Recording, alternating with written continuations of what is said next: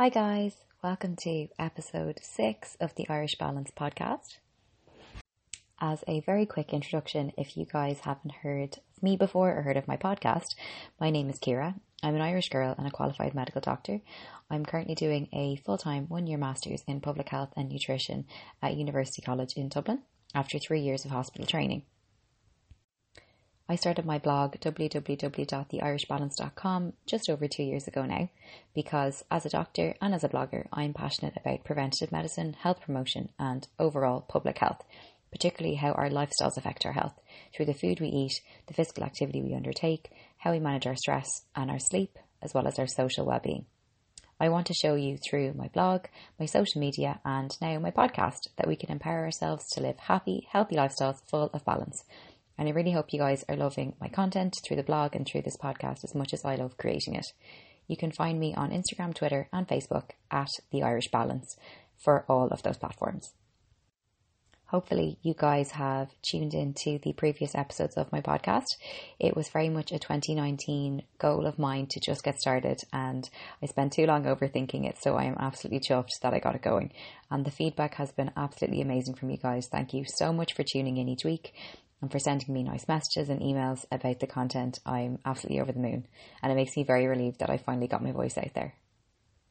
This week's episode is something a little bit different, but I think it's a conversation that's definitely growing, and I think it is definitely a, um, a topic that's worth devoting a podcast episode to.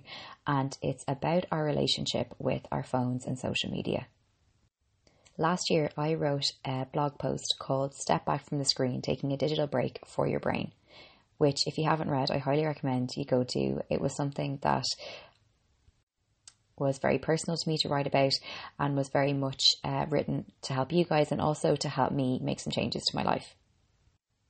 We all know that technology grows and gets faster and faster every single day.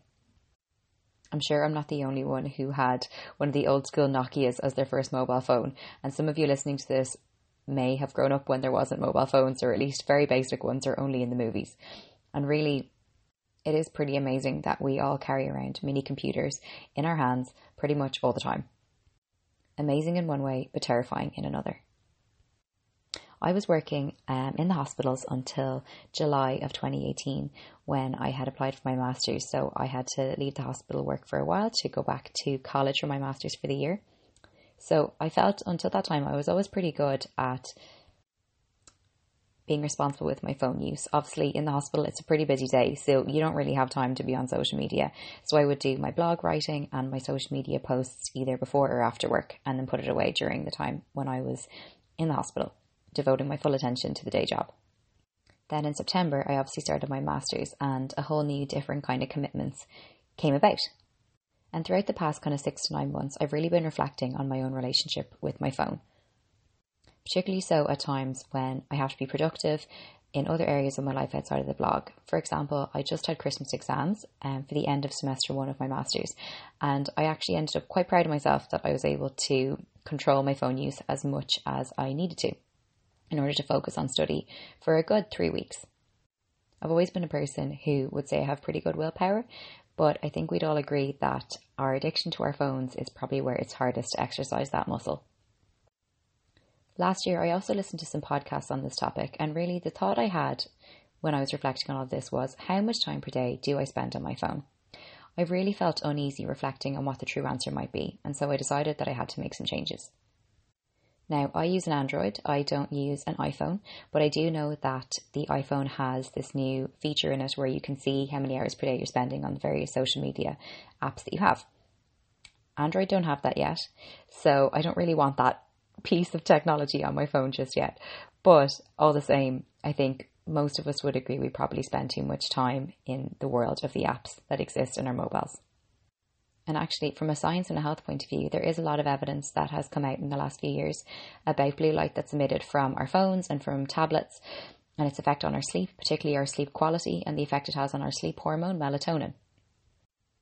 Now, I'll park that thought for the moment um, because I am going to do a podcast episode on some tips on sleep. But suffice to say that this blue light does have an effect and can be quite detrimental to our sleep, sleep quality, particularly if we fall asleep looking at our phones, which I'm sure I'm not the only person who can put their hand up and say that that's happened before. So let's get into it. I'm going to share the three tips that I have adopted as habits for myself that I really try to be quite strict on myself on over the last six months to try and improve my relationship with my phone and break what's a pretty honest addiction. Some of you might not have thought of your relationship with your phone as being an addiction before, but I think if you really reflect on it, most of us could probably admit to a degree of it.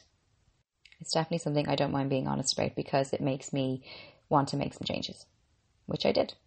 So, number one. Number one is turn off your notifications. Yep, you heard me. So, if you do this already, fair play to you. I did it last year, I think, uh, just before the summer. So, on my phone, my notifications for email, um, Instagram, Twitter, Facebook, all my WhatsApp groups, all my messages, not phone calls, and not certain WhatsApps. But it, apart from those tiny little things, um, so I can take phone calls, WhatsApp messages that aren't groups, and that's it. And everything else I have to check notifications for myself.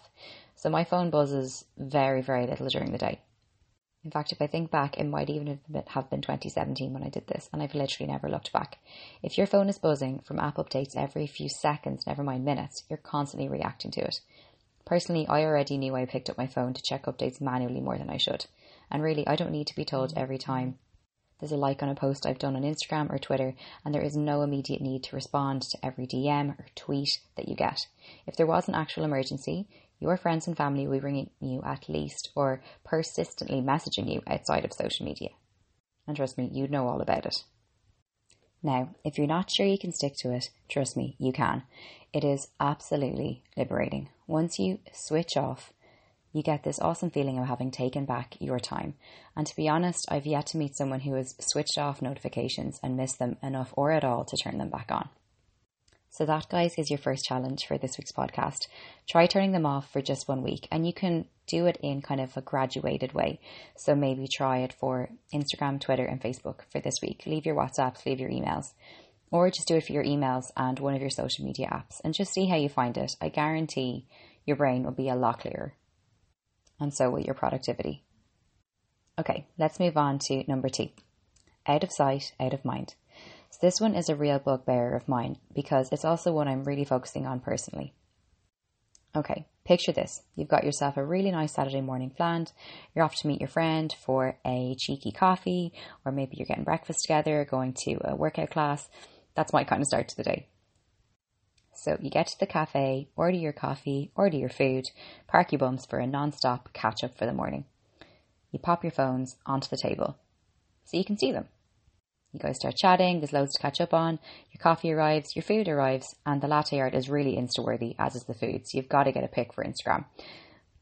Then once you've done that, another notification comes through, someone's tweeted you, someone's liked your tweet. Suddenly, 15 minutes have gone by and you guys have not continued your conversation. Sound familiar? Yeah, that might be a first world problem, but actually, it's what a lot of generations at the moment are doing. This means that we're not giving the people around us the time and attention that they want and deserve from us. Phones away from the table isn't just a rule the parents gave their kids to teach them manners when they're young. It's a rule we have to apply to ourselves as adults too. Out of sight, out of mind is the perfect phrase to describe what I mean here. If your phone is never more than six inches away from your twitching fingers, you're always going to be tempted to pick it up and scroll, which is a time warp. And to be honest, is a really big waste of your time, and it's a very common way for us to procrastinate and shut down productivity for the day. I'm sure I'm not the only person who said, Oh, I'll just do a little bit of scrolling. Suddenly, half an hour has passed by, and I've no idea where that time went. Last year, I cut out scrolling, banned myself from it, and said I wasn't doing it. So when I go on Instagram, I do my post, I'll reply, chat to you guys, do my stories, and I have a couple of things I like to keep track of, but really, apart from once in a blue moon, I don't scroll. As a general rule, here's what I do to be out of sight, out of mind. So when I'm out with a friend or when I'm with family or having a meal with someone, my phone will be in my bag. If I'm at college or I'm at the hospital working, the same applies. If I need to start writing, reading, or doing some recipe creation for the blog, I'll hide it, except for taking it out maybe for photos for recipes. Yep, I am human and I am a food blogger, so I definitely do take an old brunch photo the odd time if it's a really awesome looking dish and my friend wants to as well. Same goes for an event. If I'm going to it as a blogger or I'm working with some brands, then obviously I'll make the exception there too. But otherwise, it's in the bag, it's on silent, and I'm not checking it. This is really important because we should give our friends and family the time and attention they deserve and want from us. Your phone can't lend you an ear when you need to figure something out, and it definitely can't offer you a shoulder to cry on. And neither can any social media following, and not tangibly. Social media in particular is not a substitute for social contact and human interaction. So remember, all of these apps could disappear tomorrow, so you need to have a presence in the real world more than you need to have it online. Finally, number three. Number three is switch off to start and finish your day. So, our phones enable us to do so much and keep us so well connected at home and abroad at every single hour of the day. Like I said, that's both awesome and terrifying. It's fantastic because it makes the vast world we live in a much smaller place. We can Skype family tens of millions of miles away.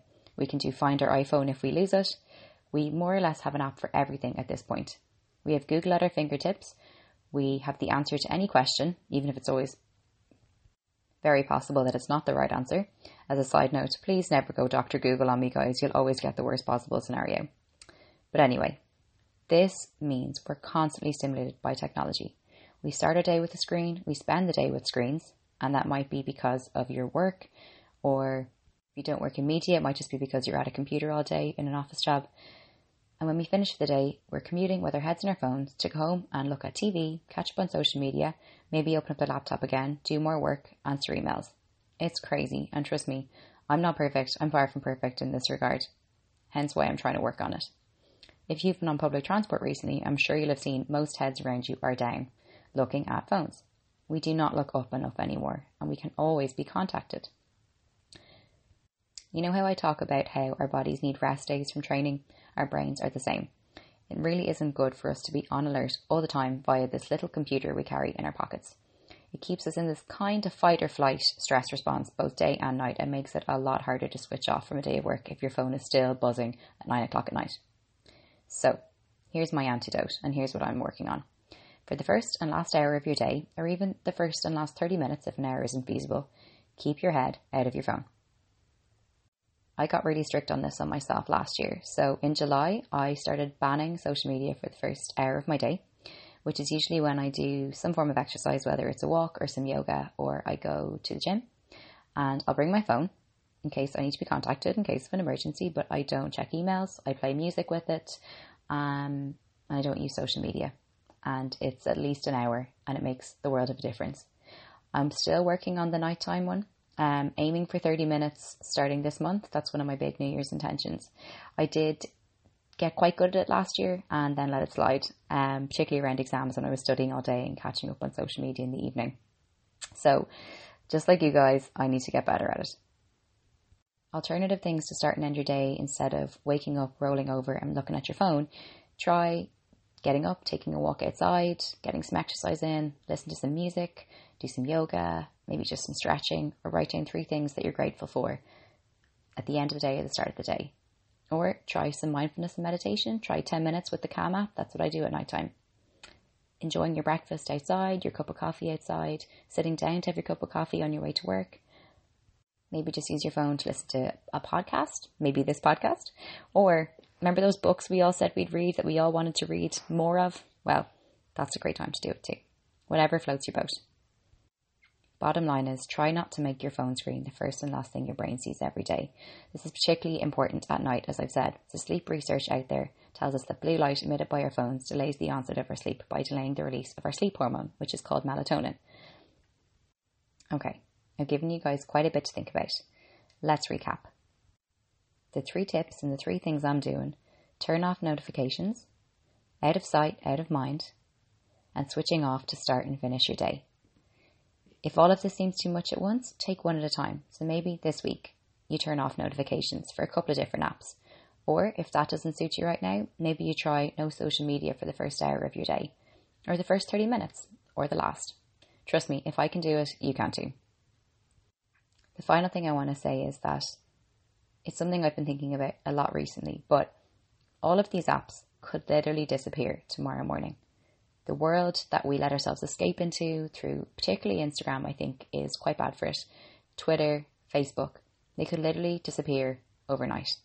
And what would you have instead? The real world. So make sure that your presence in the real world is more important to you than your one online.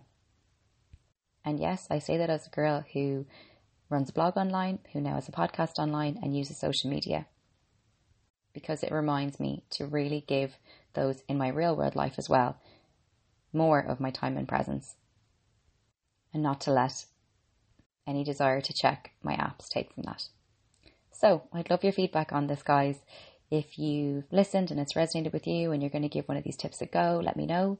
Leave me a comment on the podcast, send me an email, pop me a DM on Instagram, uh, tweet me. Um, and yes, I know I'm encouraging you to use your phones to do that, but when positive, I do think that social media and technology has is to spread really important healthy lifestyle messages. And I do like using it for that positive purpose. So thank you for tuning in, and I look forward to chatting to you guys again next week. Talk to you soon. Bye.